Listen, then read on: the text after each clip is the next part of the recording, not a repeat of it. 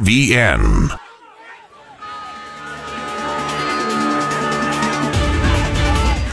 Good afternoon. Welcome to the Fontenelle Final Bell here on the Rural Radio Network. I'm Susan Littlefield. Nice to see some more green on the screen today as we saw in the grain complex. And, and the wheat is one we're definitely going to be diving into what's going on.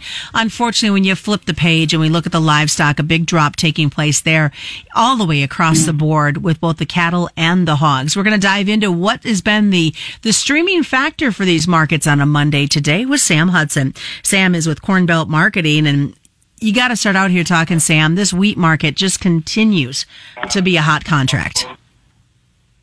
Yeah, and, and, and one that isn't trading a ton of volume. And I think that's, you know, something that's been a theme here over the last several months. You've taken some of those participants out, and when we do have a need for a move, uh, justified or not, uh, you know, it's just easier to push that around. And we've continued to see quite a lot of erosion in that market. You know, we traded, uh, you know, well over $2 off the high after seeing the Indian, you know, wheat ban headline. And I think that sucked some more longs into the market. And ever since then, we just kind of ran out of fodder for that daily move.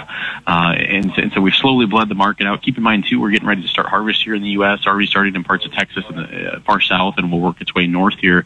Uh, and when you look at the fact that we have not really stimulated any wheat demand here in the U.S., uh, the big question is what's going to be stimulated from here forward based on what happens in Ukraine. But in the meantime, we still have to pay someone to carry it forward here, and, and we'll continue to see those spreads widen out. Uh, I would expect that to continue to happen as we, uh, you know, walk towards delivery here at the end of the month. And in the meantime, we'll just see uh, what headlines offer from day to day here in Ukraine. You know, and, and my understanding from some of the wheat producers I talked to in southern uh, Kansas, you know, they went all spring with hardly any moisture. Uh, they've gotten definitely a lot of moisture in the last week or so. So that's put a delay in the harvest, but I mean, obviously it's too late to help this crop out, but they're anxious to see what these yield numbers are considering the, the craziness they had with this year's growing season. Yeah, well, and it's always nice to know exactly what you've got, especially when you've got high prices. And uh, and you hit the nail on the head. I mean, in the Western Plains, it's just going to be maybe too little, too late for a lot of that wheat crop. Uh, it does lend the idea uh, of abandonment and maybe being planted as something else, especially if you you know kind of invigorate moisture in that area. Uh, but in the meantime, you know, we, we put more focus on central and eastern, uh, you know, wheat plains, and uh, and the crops there look like they're going to be pretty good. So I, I think you're going to have a lot of localized uh, situations here with basis uh, as we head towards harvest because of the differences in each region. Uh, and this is going to be something that we talk about, like I said, well into next year, you know, based on how much demand we actually end up finding from the situation in Ukraine, which you know, largely what we should be able to figure out here over the next you know, two to six months.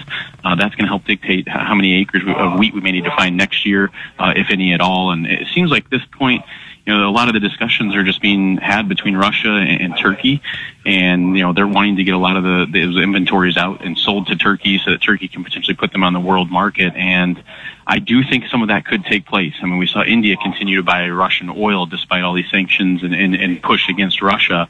When you get these countries that uh, you know really need the food, uh, you know, they'll be willing to do just about anything. So I, I think it's definitely something to watch. I think it boasts that we will probably see some, you know, of those inventories moved out of the region, but the lion's share is what we're all debating at this point. So how much influence are these early numbers going to be as we see that harvest start to creep north? Um, not a lot. Like I said, I, I think it's going to be impact more local basis and and potentially some of the spreads as we move forward here. But ultimately, you know, the size of our crop only matters if the world needs it. And and so you could have a 40 bushel yield, 35 bushel yield, 50, you know, 50 plus, whatever. Put the number on it, but we don't even know if the world needs it yet. And so I think that's probably the bigger nut to crack here, long term, big picture in the background. In the meantime, I think it's more of just a kind of a cash market play as you go to uh, towards harvest and where you're at in, in some of these uh, different situations where they haven't had rain and where they have. You talked a little bit about what's going on with Ukraine, Sam, and obviously some port attacks is not what we needed to hear in these markets, especially we thought maybe there was a glimpse of hope. We might see some grains exported out of Ukraine. That's right, and and that's you know the big question mark, and then time is the essence here. You know, we mentioned harvest starting here in the U.S. It's starting uh, in in the norm- nor- northern hemisphere in general, including Ukraine, and that's going to stretch from oh probably the bulk of it from mid June all the way to about the first of August. And so as that starts to take place, if they don't have anywhere to go with it, you risk spoiling. Uh, not much concern on some of the stuff that's in inventories as long as it doesn't get bombed. But once again, very fluid situation. Things are going to be changing here uh, quite a lot over the next 30 days, in my opinion. I think one thing that the market was able to put some optimism optimism in. And what we continue to see last week, you know, pressure the market was the, the efforts to demine these areas. You know, right, wrong, or indifferent, if we can get sanctions lifted or not, at least there's an effort to do that first so that if things can get pulled through, uh, you know, presumably they, they would be, you know, at the ready. So, so what uh, with the we talked harvest? Uh, what's going on with the harvest in South America as they wrap up? I have not seen a lot of concrete numbers coming out of the countries. You know, we, we've seen kind of a, a broad mix in, in Argentina. I think there's going to be, you know, waning optimism in this crop in Brazil. I don't think it's going to be a complete disaster, um, but the dryness that they've seen into the tail end of that production season, I think, is going to curtail the early expectations that you could have in Brazilian, uh, you know, second crop corn there of up to 33 million metric tons. I don't think that's going to be the case now, uh, and I think you're going to continue to see that brought down now that being said, uh, our, our production season is going to be more important here moving forward because of our area, uh, what we've got written down for, for yields and the tight nature of our uh, carryouts with demand still pretty good. Uh, and going into next year, like I said, it's going to filter back into acres. So for the time being, it seems like we've seen a bit of a seasonal correction. We, we escaped the worst case scenario in terms of acreage and area this year. And now the biggest number I think that we're going to see is uh, acreage at the end of the month. We do have a crop report here this Friday, but it's just hard to see how that that data set could offer us anything that we don't really already know. We know domestic uh, processors, uh, both on the soybean and corn side, are going to be pretty strong here moving forward. If they have any troubles here into July, August, it's simply going to be sourcing those inventories in general. Um, eh, but they've got profitability, and the exporters are chasing it too. So at this point, it's going to become more of a yield game uh, and a world supply and demand uh, geopolitical game. All right, well, stick around, folks. We do have a lot more coming around the corner as we get ready to head into the second half of the Monday version of the Fontenelle Final Bell. Sam Hudson is joining us today. He's with Corn Belt Marketing. We come back, we'll talk about some export numbers. We had the weekly numbers come out, not really a lot of surprises. We also will have this afternoon's crop progress report, and there too, we probably aren't going to see a lot of excitement as we look at the livestock side and the issues that continue to happen for them. Kind of a lower tone happening throughout the entire livestock complex. More is coming up. It's the Fontenelle Final Bell on the Rural Radio Network. Consistent performance is one of the key strengths of Fontenelle hybrids. Here's Fontenelle dealer Norm Bruger from Albion talking about that aspect. You know, the weather in Nebraska, we got late plant, we've got drought, we've got insect pressure. And Fontenelle seems to be steady. We're always kind of rolls right through all of those weather conditions and uh, anything Mother Nature throws, it, it seems to uh, withstand the conditions that we plant in very, very well. For more, go to fontenelle.com. Always follow grain marketing, stewardship practices, and pesticide. In our conversation this afternoon with Sam Hudson. Sam is with Corn Belt Marketing. Well, weekly export numbers came in. I mean, we saw some solid numbers for the corn. Overall, what's your thoughts on what those numbers had to say in all the grains? You know, uh, steady as she goes. 56.5 million bushels for corn. We're still a little bit behind the pace, uh, about 4% behind, uh, and still about 3% ahead actually on the soybeans. So still shipped uh, almost 13 million bushels of soybeans. And keep in mind, we continue to look backwards on these numbers too as we see some adjustments made along the way in, in prior numbers. And so I think this continue to boast that we should see a pretty good basis. Uh, these exporters are continue to look, going to continue to look for soybeans, especially with the uh, you know, production problems that we saw in South America. And I really think when you look at this data, it suggests suggest that uh, there's a higher odds of us, you know, quote unquote, running out of soybeans than even corn, especially when you look at how many weeks left in the marketing year there are uh, and how much more damage we can do that bean carryout on such a short amount of time as a percent of the overall production. So I think that's the thing to look for. I think we have, you know, are starting to see the front end of some rationing in the corn market, but we don't really know how much needs to be done there. I think the, the yield is really going to dictate that. And, and like I said, the month of June is just really hard to have a lot of conviction on the crop. I think as you get into July, we're going to see a lot more uh, determination on what could happen there. We do have a crop progress report that comes out this afternoon. Do you see any surprises in what those numbers will have to say? You know, the trade looking for 70% plus good to excellent. I would have to agree with that. When you look at conditions that we've seen across, uh, generally across the central corn belt, Illinois, Iowa, uh, even in Nebraska, obviously everything was pretty well late getting started, but over the last three weeks, we've seen a lot of catching up, uh, and, and some pretty decent weather with some sporadic rainfall. I realize there's been some areas in, in there that have probably been flooded out and some areas that haven't had any, and that's just kind of your normal run of the mill here for a weather market that we're going to be going into. Um, but like I said, with the cool, generally cooler than, um, you know, cooler than normal weather and this periodic rainfall, I think things are in great shape. Uh, we are going to need to continue to see regular rainfall, though, as we get into the hotter period of the season. I think uh, as you look two weeks to three weeks out towards the end of the month, it looks like we could have some hotter temperatures coming, and hopefully we get some relief before then. Do you foresee any any pressure from this upcoming USDA report? I mean, J- June's reports usually weighs a little bit heavier.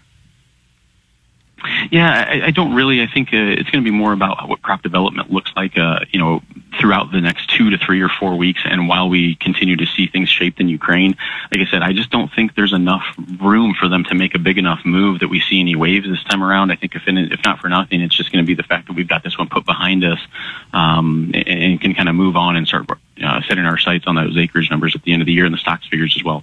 All right, let's end switch. of the month. Excuse oh, me. No problem. Let's switch gears and go to this livestock side where it was not a pretty Monday for them overall.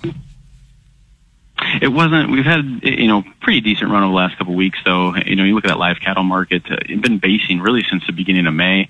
Uh, if we can continue to hold that market over 132, I would still have some some optimism as we go into delivery of that contract. When you look at the August, you know, I, I would think that we can maybe still trade 136 and a half. But uh, in all of these front month contracts, you kind of have to shift back to the cash market and see uh, just kind of a lackadaisical, uh, you know, look to it. There's not a lot of enthusiasm. We've got the numbers, and you know, when you look at prices of stuff out here, not just for beef, uh, obviously historically lofty levels there, but when you look at the price of gasoline and and, and just uh, you know the thought process on on what this is going to do economic wise, economically here uh, between now and the end of the summer, it, it does put a little bit of fear out there. But I think we can trade a range here from uh, you know the upper 120s to mid 130s throughout the summer months, and and we'll see what uh, can happen as we get out into October. December.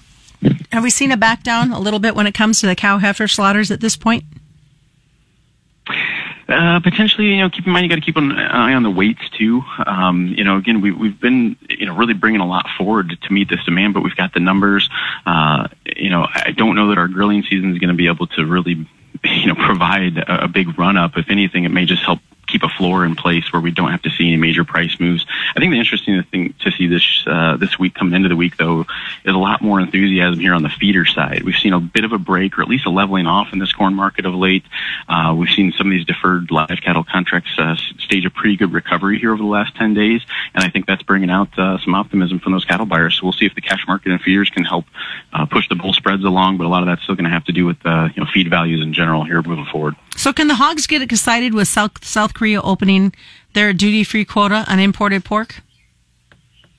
Well, it's possible when you look at you know lean hog index and, and, and cash and just really all the talk that's been going on over the last two or three months. Uh, a lot of bullish optimism. Futures obviously have just recently, uh, you know, kind of reflected that. The break today, you would like to see that August contract hold around 105. If not, I think we could you know have a trip down uh, to retest the lows. Uh, July equivalent of that is, is 105 to 104, just the same. So as long as the lean hog index continues to rise, it's going to be hard to really break this market down. Um, and if you can get this uh, July contract trading back, you know, through 112 or 113, people will be talking, start talking 120 again before the end of summer. All right, Sam, what's the best way for folks to get a hold of you? 800-655-3380 or www.cornbeltmarketing.com. All right, Sam Hudson's been joining us again with Corn Belt Marketing. want to remind folks, commodity futures and options involve a substantial risk of loss not suitable to all investors. That has been today's Fontenelle Final Bell. It's being brought to you by Fontenelle Hybrids and all their local dealers. Check this out as a podcast wherever you get your podcasts and as well at ruralradionetwork.com. That's the Fontenelle Final Bell on the Rural Radio Network.